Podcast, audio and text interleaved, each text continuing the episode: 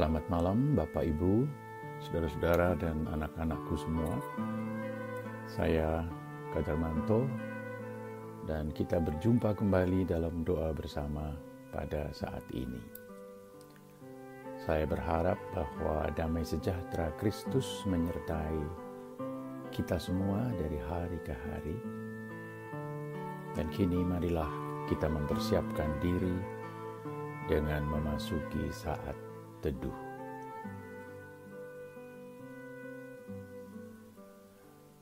Pembacaan Alkitab pada malam ini diambil dari Galatia pasal 5 ayat 2 hingga ayat 15. Surat Paulus kepada jemaat Kristen di Galatia pasal 5 ayat 2 hingga 15 sebagai berikut. Sesungguhnya aku Paulus berkata kepadamu, jikalau kamu menyunatkan dirimu, Kristus sama sekali tidak akan berguna bagimu. Sekali lagi aku katakan kepada setiap orang yang menyunatkan dirinya, bahwa ia wajib melakukan seluruh hukum Taurat. Kamu lepas dari Kristus jikalau kamu mengharapkan kebenaran oleh hukum Taurat. Kamu hidup di luar kasih karunia. Sebab oleh roh dan karena iman, kita menantikan kebenaran yang kita harapkan Sebab bagi orang-orang yang ada di dalam Kristus Yesus, hal bersunat atau tidak bersunat tidak mempunyai sesuatu arti. Hanya iman yang bekerja oleh kasih. Dahulu kamu berlomba dengan baik, siapakah yang menghalang-halangi kamu, sehingga kamu tidak menuruti kebenaran lagi. Ajakan untuk tidak menurutinya lagi bukan datang dari Dia yang memanggil kamu. Sedikit ragi sudah menghamirkan seluruh adonan. Dalam Tuhan, aku yakin tentang kamu bahwa kamu tidak mempunyai pendirian lain daripada pendirian ini. Tetapi barang siapa yang mengacaukan kamu, ia akan menanggung hukumannya, siapa pun juga dia. Dan lagi aku ini, saudara-saudara, jikalau aku masih memberitakan sunat, mengapakah aku masih dianiaya juga? Sebab kalau demikian, salib bukan batu sandungan lagi. Baiklah mereka yang menghasut kamu itu mengebirikan saja dirinya. Saudara-saudara, memang kamu telah dipanggil untuk merdeka. Tetapi janganlah kamu mempergunakan kemerdekaan itu sebagai kesempatan untuk kehidupan dalam dosa, melainkan layanilah seorang akan yang lain oleh kasih. Sebab seluruh hukum Taurat tercakup dalam satu firman ini, yaitu kasihilah sesama manusia seperti dirimu sendiri. Tetapi jikalau kamu saling menggigit dan saling menelan, awaslah supaya jangan kamu saling membinasakan. Demikian sabda Tuhan bagi umat Tuhan. Saudara-saudaraku semua, fokus tematis malam ini adalah kesatuan memang bukan keseragaman. Kesatuan sering dicampur adukkan dengan keseragaman. Bila setiap orang dalam sebuah komunitas mempunyai pandangan yang sama, mempunyai kebiasaan yang sama, dan mempunyai pilihan yang sama, maka kesatuan akan terjadi dengan sendirinya. Namun, apa yang terjadi bila masing-masing orang berasal dari latar belakang yang berlainan, ras, budaya, tingkat sosial ekonomi, dan pendidikan yang berbeda-beda? Kita pun dapat tergoda untuk meyakini bahwa kesatuan dapat dicapai hanya bila tidak terdapat perbedaan yang penting di antara orang. Sejujurnya memang lebih mudah untuk merasa dekat dengan orang yang berbicara dalam bahasa yang sama dengan kita, yang mempunyai hobi yang sama, dan mendengarkan jenis musik yang sama. Keinginan akan sejumlah kesamaan minat ini akan menjadi masalah bila kita jadikan prasyarat dalam membangun sebuah komunitas. Apabila dinamika ini terjadi dalam komunitas pengikut Kristus, maka kesan yang dapat ditimbulkan ialah seakan-akan orang harus mengikuti kelaziman komunitas agar memperoleh karunia keselamatan dari Kristus. Di dalam kehidupan gereja purba, kemungkinan untuk mencapai kesatuan dalam jemaat menjadi lebih rumit pada waktu rasul-rasul membawa kabar baik tentang Yesus Kristus kepada mereka yang berlatar belakang bukan Yahudi atau bukan orang Ibrani.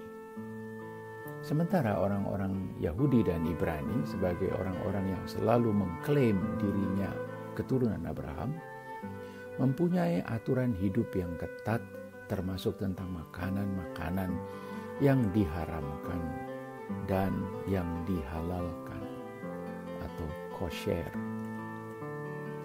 Pada saat orang-orang non-Ibrani dan non-Yahudi mulai bergabung dalam komunitas jemaat Kristen Purba, kita tahu bahwa pada gereja Kristen Purba mayoritas warga gereja mula-mula kebanyakan adalah orang Ibrani atau Yahudi, maka timbullah rasa kesatuan atau keterancaman atas rasa kesatuan. Mengapa? Beberapa orang Ibrani menuntut agar orang-orang Kristen baru yang non-Ibrani itu mengikuti kelaziman seremonial perjanjian lama, termasuk kelaziman bersunat misalnya. Sunat lebih dari sekedar kelaziman komunitas Ibrani, tetapi diyakini sebagai kewajiban yang diperintahkan Allah kepada keturunan Abraham sebagai tanda relasi perjanjian keselamatan yang ditetapkan Allah kepada Abraham. Kejadian pasal 17. Terlepas dari presiden sejarah ini, dalam Galatia 5, Rasul Paulus bersikap tegas. Paulus tidak membantah dengan mengatakan bahwa sunat sebagai persyaratan harus dihapus, tetapi Paulus memberikan argumen bahwa tuntutan untuk bersunat menciptakan kendala palsu bagi orang-orang non-Ibrani yang menjadi Kristen, yang bertentangan dengan kebenaran bahwa keselamatan hanya diperoleh dalam kasih karunia Kristus, bukan karena mengikuti sebuah ritual kelaziman orang Ibrani atau Yunani, yaitu bersunat. Nah, catatan tentang konteks yang barangkali menolong kita juga untuk memahami keadaan ini dalam kisah para rasul pasal 15. Persidangan para rasul di Yerusalem memutuskan tentang orang-orang Kristen baru yang berasal dari latar belakang non-Yahudi. Paulus dan Barnabas dalam pemberitakan Injil telah mengajarkan kepada mereka bahwa mereka tidak perlu mengikuti kelaziman orang Yahudi seperti yang dimuat dalam perjanjian lama yang mensyaratkan sunat. Namun beberapa orang Yahudi warga jemaat, khususnya mantan orang-orang Farisi yang menjadi Kristen, berpendapat bahwa orang-orang bukan Yahudi atau orang-orang non-Ibrani itu harus disunat dan diwajibkan untuk menuruti hukum Musa juga. Kisah 15 ayat 1 dan 5. Masalah pro dan kontra ini lalu dibahas dalam persidangan di Yerusalem. Setelah terjadi beberapa diskusi, para pemimpin gereja di Yerusalem sampai pada keputusan untuk mengirim surat kepada orang-orang Kristen baru di Antioquia guna mengukuhkan apa yang sudah diajarkan oleh Paulus dan Barnabas bahwa sunat bukan kewajiban mereka. Dalam surat Galatia yang kita baca, Paulus mendasarkan penjelasannya kepada umat dengan mengambil argumen yang dibahas pada kisah para rasul pasal 15 itu. Sepanjang surat ini kita menangkap frustrasi Paulus.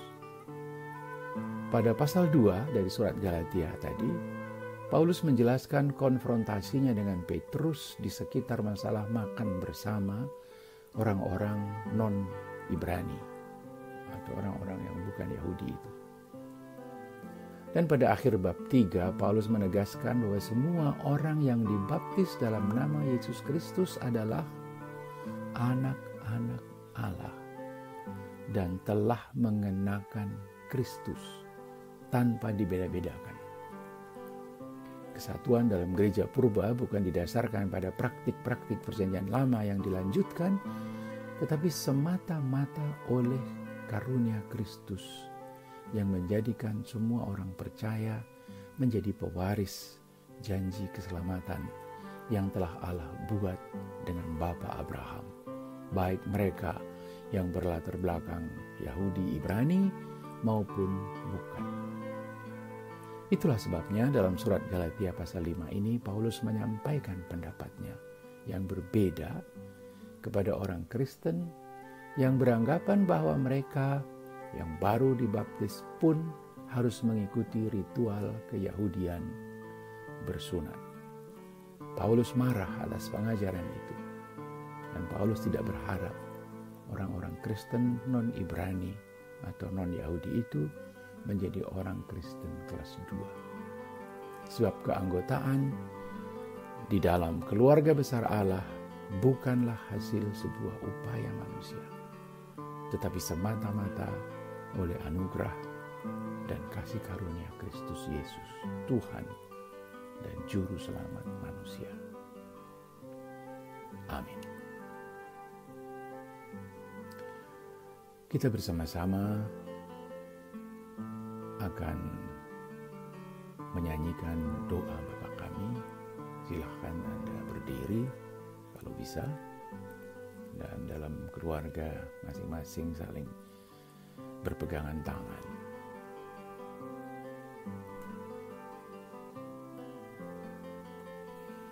Kami bersyukur, ya Allah, atas anugerah keragaman pemberianmu itu.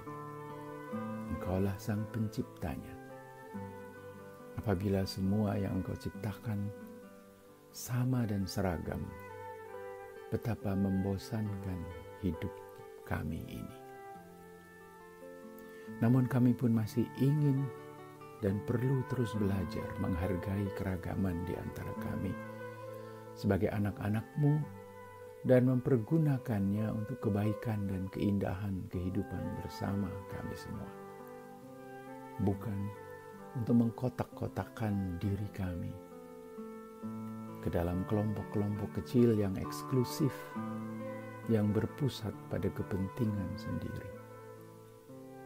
Kami ingin ya Tuhan dimampukan untuk berpartisipasi dalam mempergunakan keunikan kami masing-masing untuk membangun gerejamu menjadi sebuah rumah rohani yang indah dan menyenangkan, saling melayani, serta memberi kesaksian betapa indahnya kebersamaan di dalam keragaman karuniamu itu.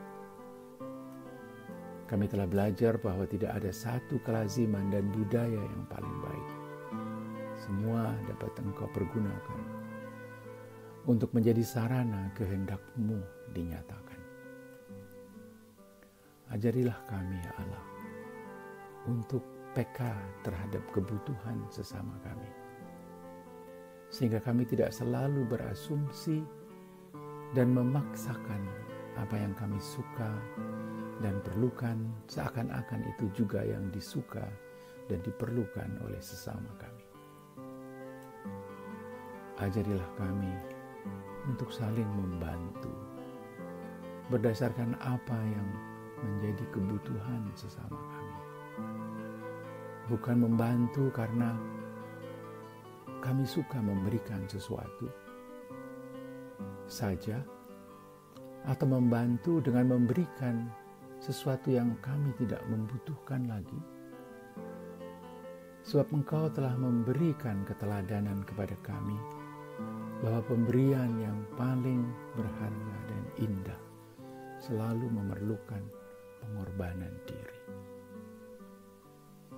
Ingatlah kami senantiasa, ya Allah. Ingatkanlah kami bahwa sumber anugerah keselamatan kami hanya ada padamu. Bahwa keselamatan kami adalah anugerah dan kasih karuniamu, bukan hasil kesalehan atau prestasi dan pencapaian kami dengan mengingatnya selalu, kami akan mampu bersikap rendah hati, bukan rendah diri, dan senantiasa menyatakan rasa syukur kami, bukan hanya dalam kata-kata, melainkan terutama dalam sikap hidup dan tindakan kami sehari-hari, khususnya yang terkait dengan saudara-saudara kami dan sesama Engkau juga ya Allah yang telah menempatkan kami masing-masing pada konteks tertentu yang menjadi pengalaman perjalanan hidup kami masing-masing.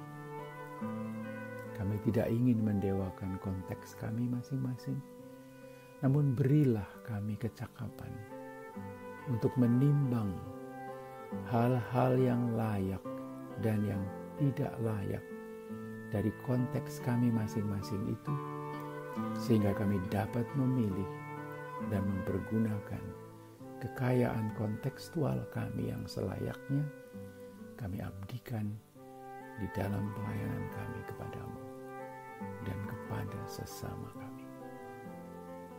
Di dalam pengasihanmu kami mohon.